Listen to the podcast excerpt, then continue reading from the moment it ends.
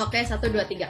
Halo, selamat malam semuanya. Jadi, eh, alhamdulillah akhirnya ya setelah sekian lama banget kayaknya dari tahun lalu udah ada aku merencanain proyek ini, tapi Yes. eh, terlaksananya di tahun 2021.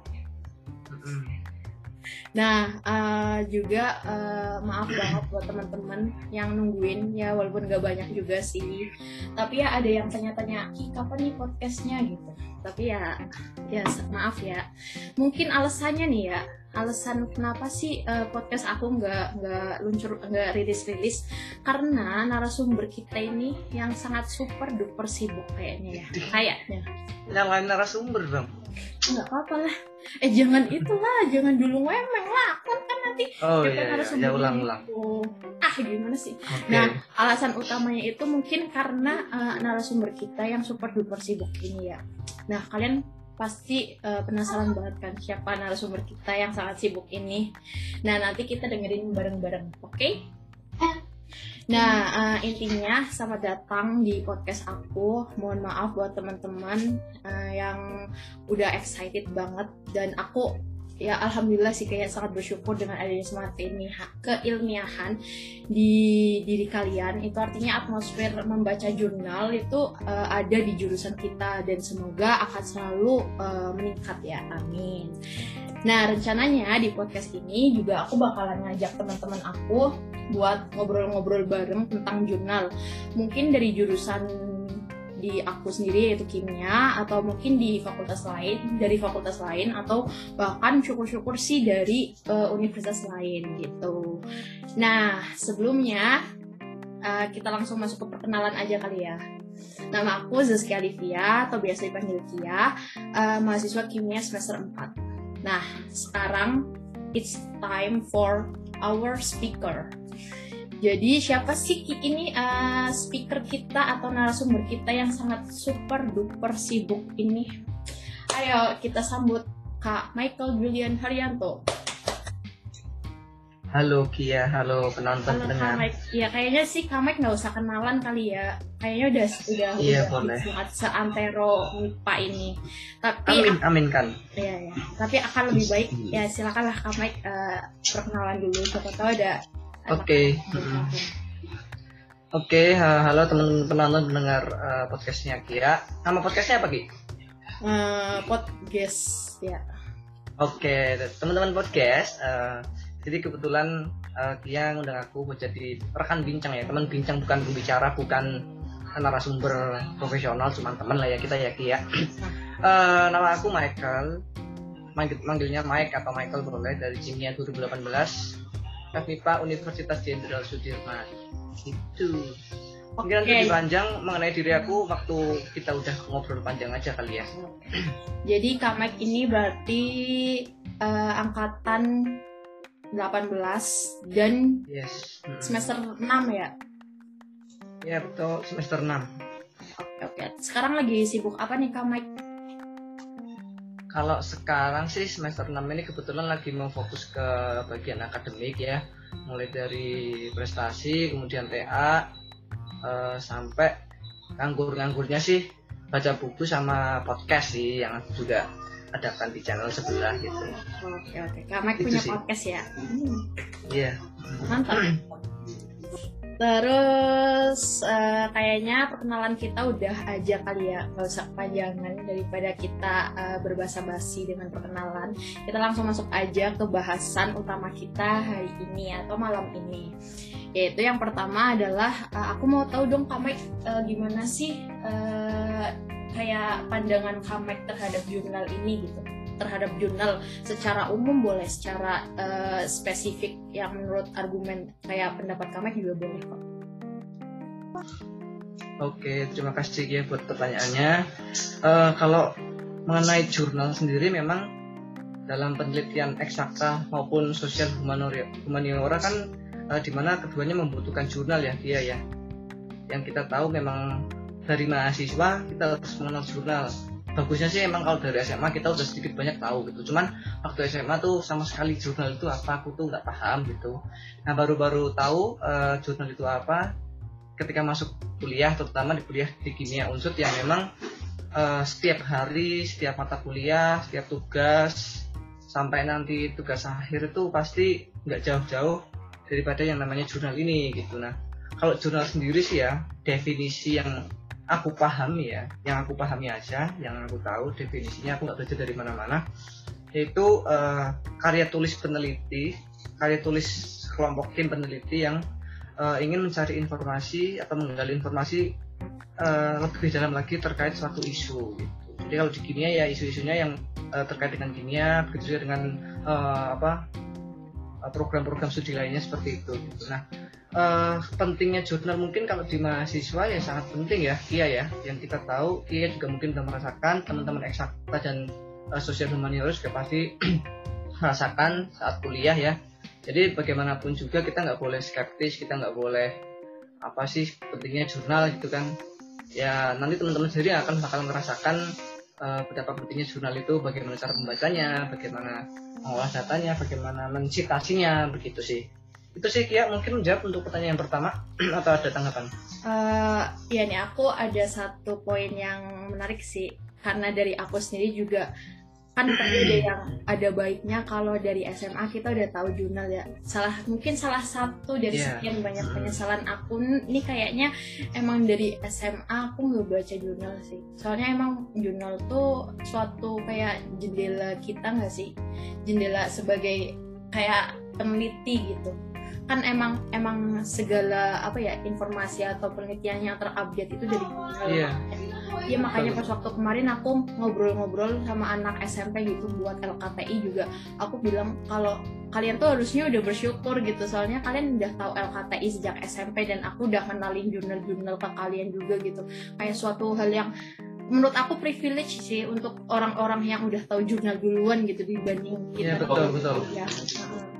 Kalau menurut kamu gimana setuju nggak? Ya memang kalau bagi sebagian anak SMP, SMA apalagi SMP ya, SMP mah aku mana tahu soal-soal gituan ya. Kalau emang di SMA emang kulturnya kan uh, dosen, eh bu, dosen, guru, guru itu kan uh, mengajar ya dengan buku teks atau textbook yang diberikan oleh guru itu gitu kan. Jadi atmosfer penelitian itu tadi itu di SMA emang belum banyak gitu, belum masif, tidak seperti di universitas gitu kan. Emang ada beberapa kegiatan siswa ya mungkin ya. Itu kan kalau nggak salah namanya KIR ya karya karya ilmiah remaja ya. Nah, itu mungkin juga udah banyak yang berbicara terkait jurnalis itu itu bagus sih. Makanya ya dengan kita mau tahu jurnal ya minimal ikut KIR atau ikut apa organisasi-organisasi uh, mirip yang memang bergerak dalam bidang penelitian gitu. Ya memang kalau di SMA sih kita nggak bisa berharap banyak ya Gia ya iya. uh, penelitian apa yang akan kita lakukan gitu kan. Tapi kan seenggaknya kita mempraktekkan uh, sebuah teori. Misalnya kita kan dulu pernah ikut lab ngelab ya ngelab waktu SMA kimia atau fisika ya. Itu kan aku sering juga waktu SMA jadi dari situ pun kita udah belajar lah penelitian. Apakah benar sih teori yang ditulis di buku itu uh, nyata atau benar-benar terbukti di dunia nyata yaitu melalui praktek itu tadi sih jadi dari situ mulailah diasah uh, jiwa penelitiannya kalau gitu aku sih. ya kalau aku boleh nyambung nih ya kak kalau kita uh, gari, tarik garis lurus gitu ke depan atau ke belakang lah itu karena kita emang budaya baca jurnal dari dari ibaratnya dari SMA-nya kita kurang jadinya berimpact ke pendidikan kita nggak sih kak? Soalnya emang dulu tuh kan zaman sekarang tuh emang Pluto emang bukan dianggap planet kan sedangkan iya, padahal yeah, pada kenyataannya tuh Pluto udah di, udah nggak dianggap planet tuh udah udah dari kapan tahun gitu. Nah aku tuh baru tahunya pas waktu kayak pas waktu SMP SMA gitu loh. Itu berarti kayak apa ya adanya apa ya adanya jauh banget gitulah antara informasi dari yang yang udah melakukan yes, kita sebagai di Indonesia. Karena emang kitanya dari dari awal tuh nggak diajarin gimana sih cara baca jurnal. Soalnya kalau menurut aku ya kalau misalkan baca jurnal juga perlu perlu adanya kayak kuncinya nggak sih kak? Kalau kita nggak kalau kita asal baca jurnal malah kita bukannya tambah mudeng malah tambah pusing banget kan? Iya betul. Tadi yang dia juga sempat singgung uh, karena dari jurnal-jurnal tadi itu kan informasi-informasi yang terbaru, yang terkini kan selalu terupdate ya.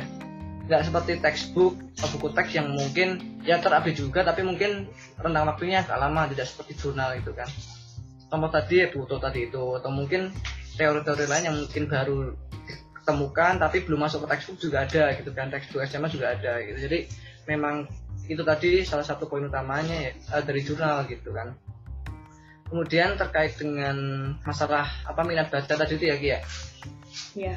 minat baca sih kalau di teman-teman SMA aku sendiri yang pernah merasakan sih ya memang kurang itu untuk baca jurnal toh uh, apa yang kita belajar di SMA kan bukan sifatnya untuk penelitian ya lebih sifatnya untuk belajar teori-teori yang udah ada gitu kan dari textbook-textbook itu gitu.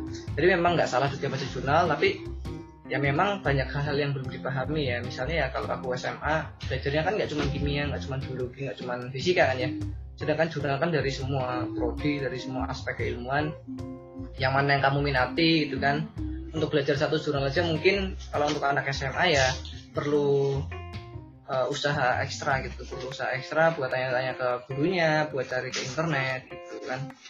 Tapi untuk uh, usaha itu udah kita patut apresiasi sih gitu usahanya itu Oh iya, aku mau tanya dong, Kamek tuh anak olim gak sih? Biasanya kan anak olim tuh yang yang tahu-tahu jurnal banget kan. Kamek tuh dulu anak olim atau anak uh, organisasi banget gitu pas waktu zaman SMA. Oke, okay, uh, okay, mungkin dari SMP ya kita tarik dari SMP aja.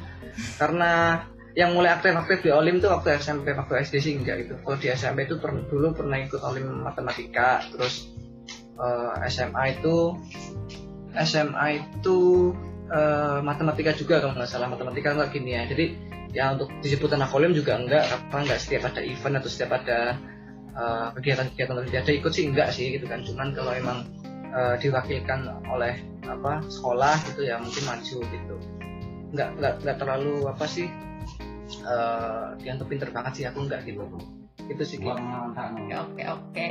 Oke kita mungkin next aja kali ya ke pertanyaan kedua. Di sini aku okay, okay. mau tanya tentang itu sih kak tentang tadi kan udah sempet disinggung juga gitu gimana sih pentingnya jurnal bagi kita mahasiswa. Apalagi kan kita anak MIPA ya yang kayaknya udah kayak kalau kalian nggak tahu jurnal tuh kalian udah N aja gitu lah ibaratnya kayak kalau yeah, betul. kalau kalau soalnya kan kayak emang kita kan praktikum tiap hari laporan eh nggak tiap hari juga tiap minggu gitu. Terus juga kita buat laporan praktikum. Kalau kita nggak dari jurnal dari mana lagi coba kan? Nah kalau menurut Kamek tuh gimana sih pentingnya uh, jurnal buat mahasiswa gitu? Apalagi di kita di di kimia ini eh, yang jelas penting ya kalau dari SMA aja aku udah bilang itu penting buat belajar usahanya uh, buat belajar tuh penting apalagi kalau kita udah masuk kuliah ya. Terutama ya kuliah di kimia ya yang uh, nggak uh, akan jauh-jauh daripada penelitian gitu ya terkait dengan kimia gitu.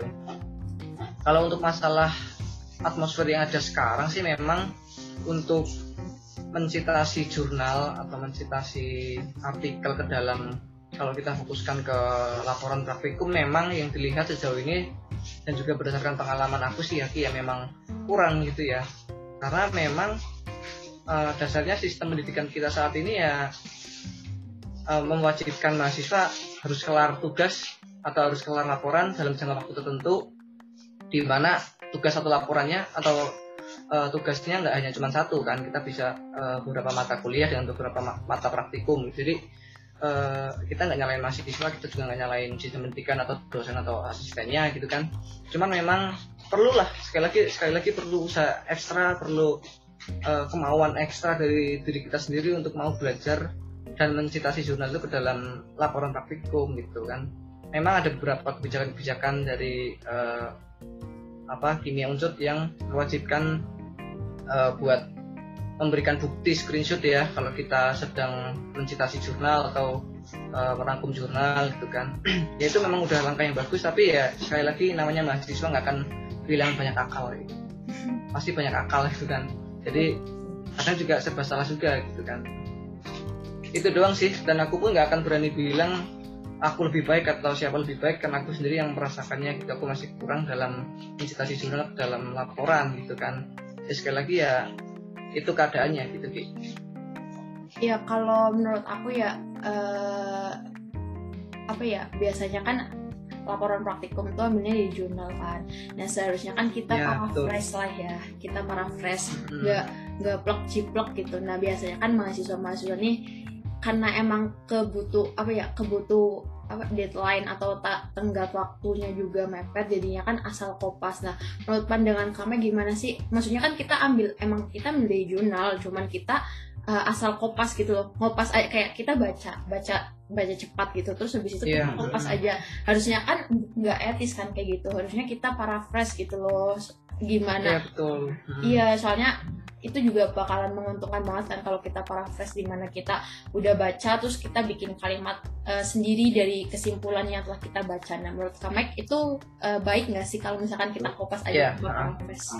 Oke, yang pertama itu pernah aku lakukan. Itu yang itu Iya, aku juga pertama, pernah. klarifikasi dulu. Ya, aku juga pernah, ya. semuanya Jadi juga pernah. Jadi artinya kita sama-sama tahu apa alasan pribadi kita masing-masing kita melakukan itu kan meskipun kita tahu itu salah kan ya Ki ya.